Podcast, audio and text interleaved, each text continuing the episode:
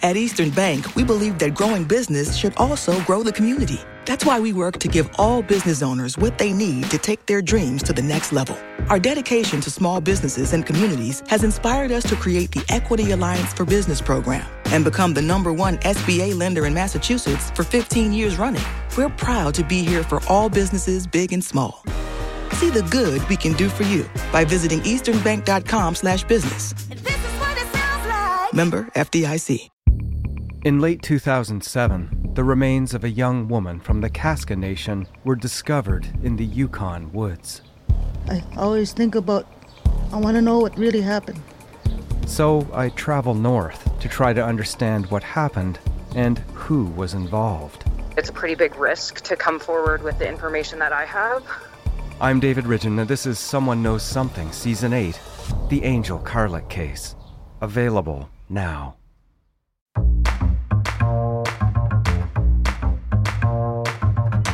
Welcome to Say More from Boston Globe Opinion. Filling in for Shirley Leung this week, I'm Brian Bergstein, editor of the Globe's Ideas section. I'm back today with another episode in my regular series on artificial intelligence and its effects on all of us. Is AI going to do more harm than good? I don't think anyone really knows the answer to that question.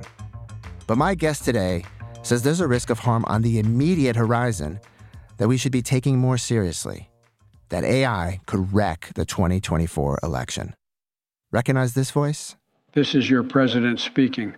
To be clear, that is not actually the voice of President Biden, much as it sounds like him. Because with just three seconds of someone's recorded voice, AI systems can create fake video and audio of the person saying, well, anything. Due to a failure in our polling technology, I am using my executive powers to extend the election period all Americans will have an extra 48 hours to cast their ballots. God bless you, and God bless America. We got that fake audio clip from Miles Taylor, a national security expert who's been investigating how bad actors can use new AI tools to manipulate voters. You may know Miles even if you don't know his name. In the Trump administration, when he was chief of staff at the Department of Homeland Security, he wrote an anonymous op ed in the New York Times saying that officials like him were trying to undermine the president's agenda. He said then that his goal was to safeguard the health of our republic. Now, Miles says he's raising the alarm about AI generated disinformation in hopes of saving our democracy. Miles Taylor, thank you for joining me on Say More. Hey, Brian, great to be with you. So, Miles, you recently wrote in the Globe's Ideas section that the quote, the 2024 elections are going to be upended by rampant disinformation generated by AI. Why are you so sure of that? All of the ingredients that lead up to this explosion of misinformation, disinformation, whatever you want to call it. I mean, for simplicity's sake, I'm just going to call it fake news, right? The explosion of this disingenuous content has been ramping up because social media has allowed us to get more and more connected. Our political climate has got more and more partisan. But the hardest thing in the whole history of fake news, and I mean for hundreds or thousands of years, has been actually creating the content, has been creating the thing that looks authentic when it is not. And that's what AI has just changed. Artificial intelligence, and specifically generative predictive text and those types of programs built out of large language models have made it a lot easier to create something fake that looks like it's real.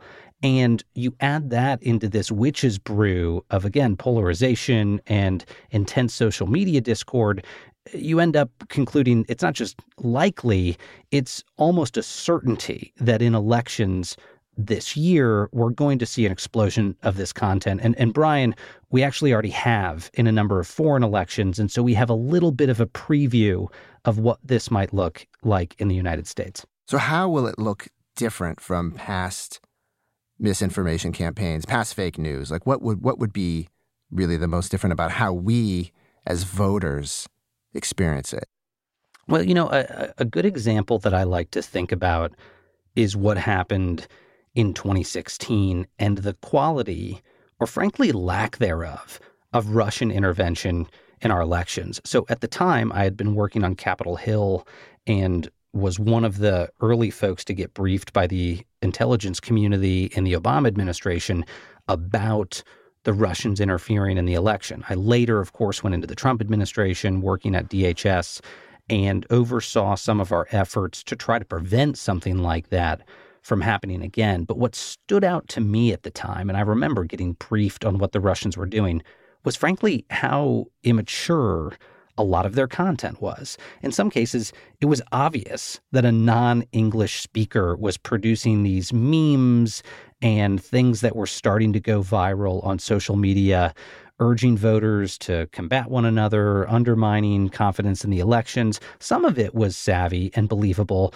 but it also took, based on open source reporting, a whole lot of effort a lot of people, a lot of time, months of planning, all of that effort that they put into it that still resulted in a shoddy product can now be done by just a couple of people using AI programs, and it's 10 times more convincing. Now, you said you've seen this already happen in recent elections in other countries. What, what exactly happened and, and where? And how did, it, how did it affect the election? Well, we've seen this in a couple of places now. Uh, in Latin America, there's already been a few elections in the past few months where it's been evident that either or both campaigns for national office have leveraged AI to create advertisements, to say things that were deceptive about the other candidate. And the results are murky about whether there's been an impact with one very glaring exception, which was at the end of last year in Slovenia in national elections, there was what we would call in the American system an October surprise, a sort of last minute controversy involving one of the two major presidential candidates. And the controversy was an audio recording of one of those candidates purportedly talking about efforts to rig the election. Now, in the 48 hours before the vote, this created a lot of consternation, a lot of controversy. Voters went to the polls and they narrowly elected one of those candidates to lead the country. It turned out after the election that that audio recording was a deepfake. It was not real. It had been likely generated by the opposition, although I don't think that's yet been proven. And a lot of observers believe it likely had an impact on the outcome of the election because the candidate that was purported to be rigging the election uh, ended up losing, even though, again, that audio was deepfaked. That was the type of example a lot of us have been worried about for the past year. We expected to see things like that happen. We did not expect to see them happen this quickly. So I think it's important to make sure everyone understands that AI won't be doing this itself who do you think will be using the technology to pull these dirty tricks? So, if you have a nefarious actor try to do something like hack a government system or undermine the election, first it's most important that you attribute who the actor is. So, in 2016, it was exposing that the Russians were interfering. But then the next element is consequences. You've got to deliver consequences to deter that bad actor from continuing with its hack or its leak or whatever the nefarious operation is. The problem here is that first part, Brian, I'm not even sure we're going to be able to get to, which is the attribution and figuring out who's disseminating this false information, this fake news in the next election using AI, because these tools are now so widely available. Uh, it could be actors that are tied to the former president Donald Trump. It could be, you know, supporters of Joe Biden. It could be the Russian government. But at this point, what were previously nation state level capabilities are now available to anyone. And so attributing who was the source of a piece of disinformation is going to be exceptionally difficult. You know, is it possible that there'll be a lot of these tricks pulled on both sides and essentially there'll be fake news, personalized disinformation that attempts to bring down Trump? Assuming he's the nominee, or the same tactics used against Biden. And maybe they cancel each other out in some way in terms of affecting the results? I think we are likely to see th- the disinformation come from all sides of the political spectrum. You know, there's there's no limit to where this might originate from. But the point you made about personalization is where it gets really alarming to national security officials. There's now the ability to hyper personalize disinformation in a way that would have been so labor intensive before that it couldn't have been done. And one of the one of the places that we realized this would become really really consequential is when it comes to those immediate days leading up to the vote when people are trying to figure out where their polling location is or they're planning on taking time off work that's when a nefarious actor has the opportunity to really create an effect. And by an effect, I mean either convince someone to vote for someone else or dissuade them from going to the polls in the first place, because that's when they're most vulnerable. I mean, most people aren't thinking about the election until around election day when they've got to go somewhere to pull the lever. And using deepfakes and AI technology, it would be a lot easier for someone who intended to sow chaos in the vote to reach out to individual subsets of the population and convey a message to them that might create that effect, like dissuading them from going to the polls. So, more specifically, the the policy lab we ran on this, the think tank that I'm associated with, the Future US, we ran a scenario with a number of AI technologists about what could happen on election day.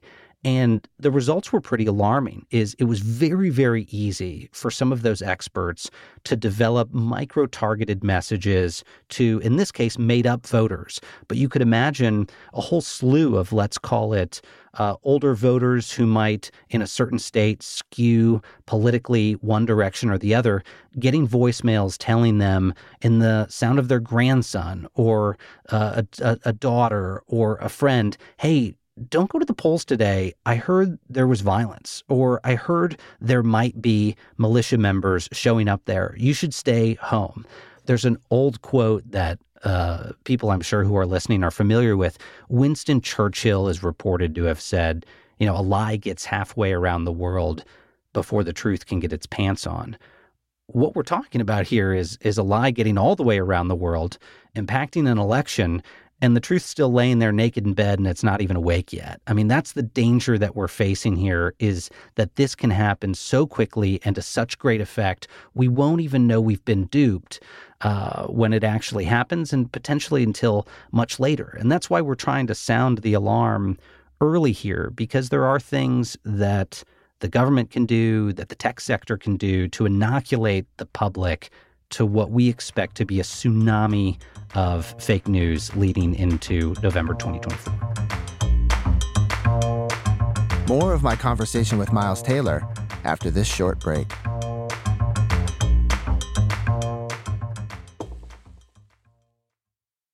At Eastern Bank, we believe in good business. That's why we provide clients with a suite of products and services made to take their businesses to the next level. From express business loans to seamless cash management solutions, we make it easy to grow when the time is right.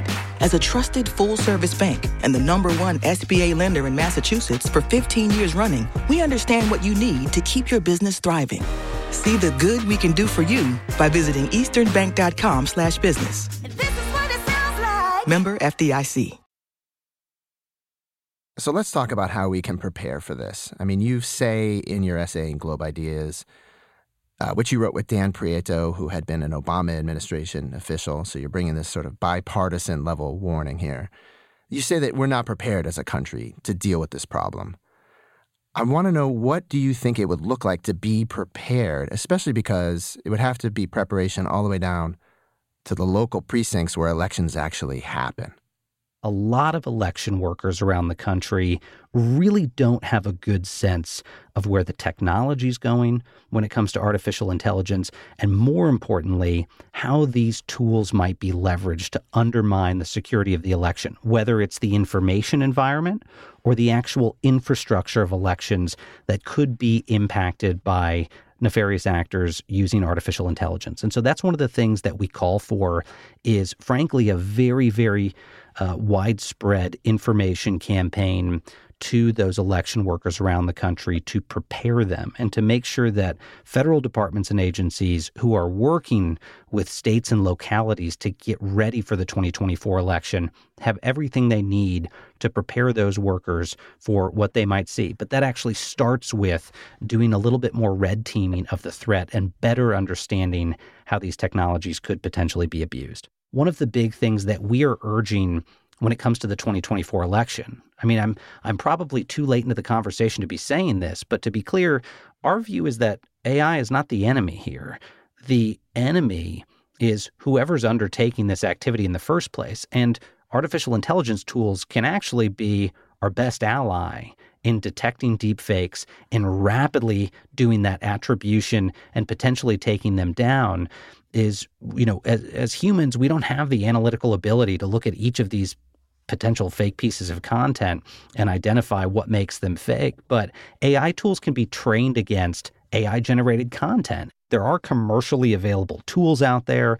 There are tools being developed by nonprofits to help do that. The question is where do those most need to be deployed and there's a lot of different entities out there beyond social media companies that may not know that they need to be employing those tools until it's too late. And it's something that greater awareness about can be really helpful. The one thing, Brian, I think that shows how convoluted this has all become is, you know, earlier I, I gave you that quote from Winston Churchill about how uh, a lie gets halfway around the world before the truth gets its pants on.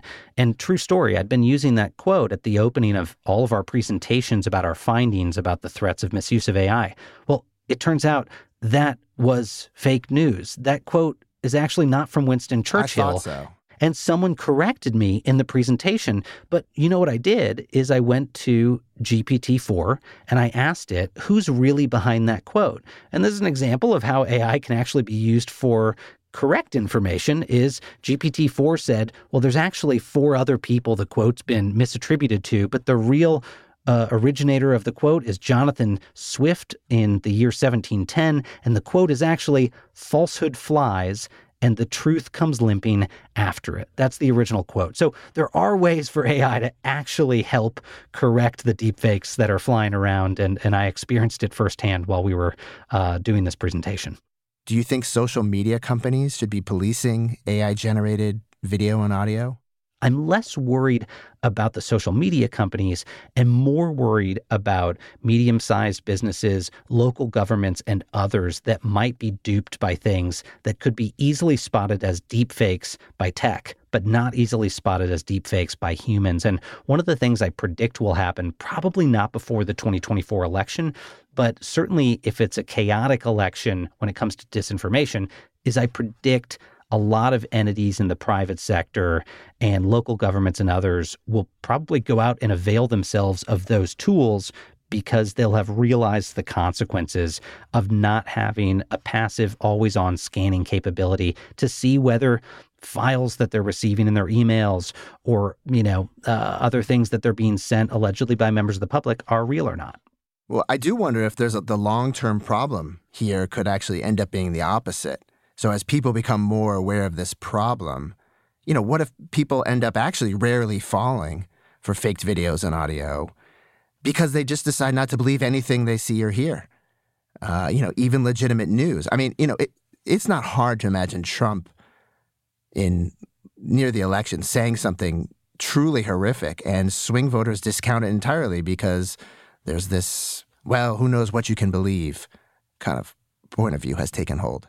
Yeah, it's a real dilemma. If you run a national public awareness campaign about this, whether it's the government or a private entity, who cares who funds it? But if you make sure the American people know, the downside to having to do this is that in the long run, do you desensitize people to reality inadvertently is that when something true is being said or when there's a real national emergency, do they then react too slowly or too hesitantly because there's so much fakeness out there?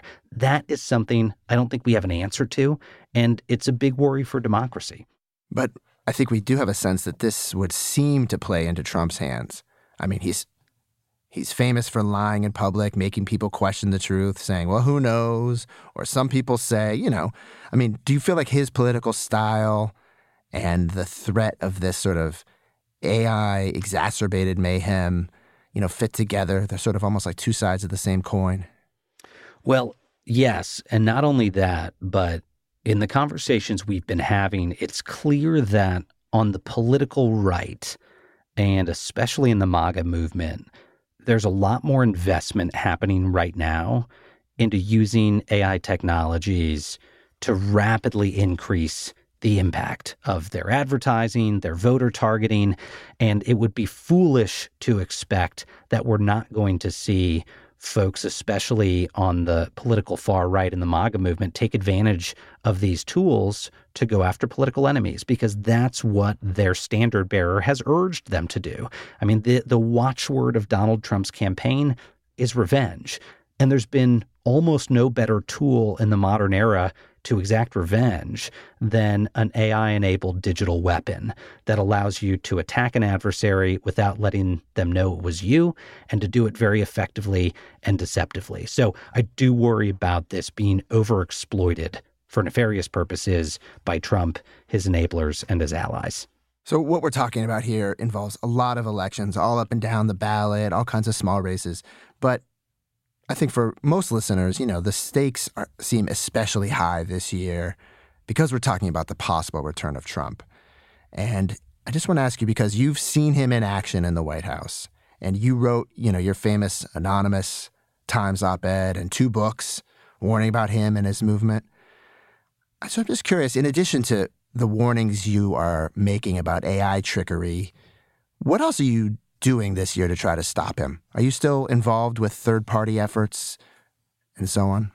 Yeah, well, uh, look, I, I think in 2024, it's it would not be hyperbole to say that our democracy is going to be on the ballot. I mean, uh, you know, I'm still a conservative. I still consider myself to be on the right side uh, with a lowercase r on the on the right side of the political spectrum, or sorry, an uppercase r as a, you know as an as a Republican. Um, but I think Donald Trump returning to the White House will likely result in the dissolution of the republic as we know it. And the things that I saw him intend to do in a first term that he didn't do would wreak havoc on the republic if they were executed in a second term. And we don't have to go in the details. A lot of it's been talked about publicly, but he wants to engage in a full subversion of the justice system, the legislative branch, the checks and balances and oversight functions that hang over the presidency in a way that would, I think, significantly strain, if not irrevocably damage, the United States Constitution. So we're really talking about something that's existential. To that end, uh, you know, as someone who has sort of been pushed out of the Republican Party because there's no home for people who are anti MAGA. I've looked at the opportunities out there, whether there's a third party alternative that can help us. My worry this election cycle is I do think third parties would play spoiler in this election. And so there's conversations among a number of different groups about running third party presidential candidates. Most of the scenarios I've seen so far result in a reelection of Donald Trump if a third party candidate runs. They tend to, in the polls, look like they take away votes from Joe Biden. Now, I'm all for political competition, new parties, new factions. I want to see the American political system thrive in this century.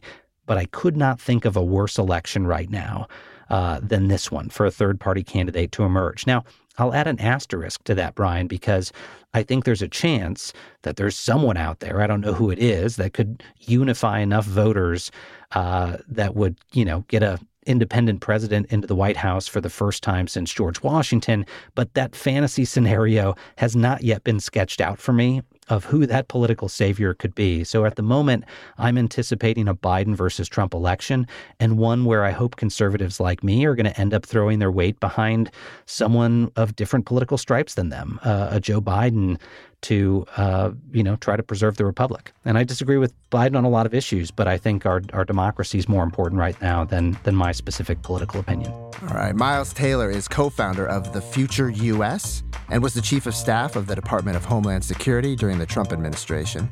His latest book is called Blowback: A Warning to Save Democracy from the Next Trump. Miles, thank you for joining me on Say More. Great, thanks, Brian.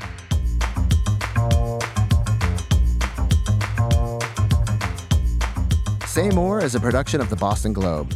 Today's episode was produced by Anna Kusmer with help from Scott Helman. Our editor is Jim Dao. Our engineer is Uzair Ahmed. Our music is from APM Music. If you like the show, please follow us and leave a review on Apple, Spotify, or wherever you get your podcasts. Email us at saymore at globe.com. I'm Brian Bergstein. Thanks for listening.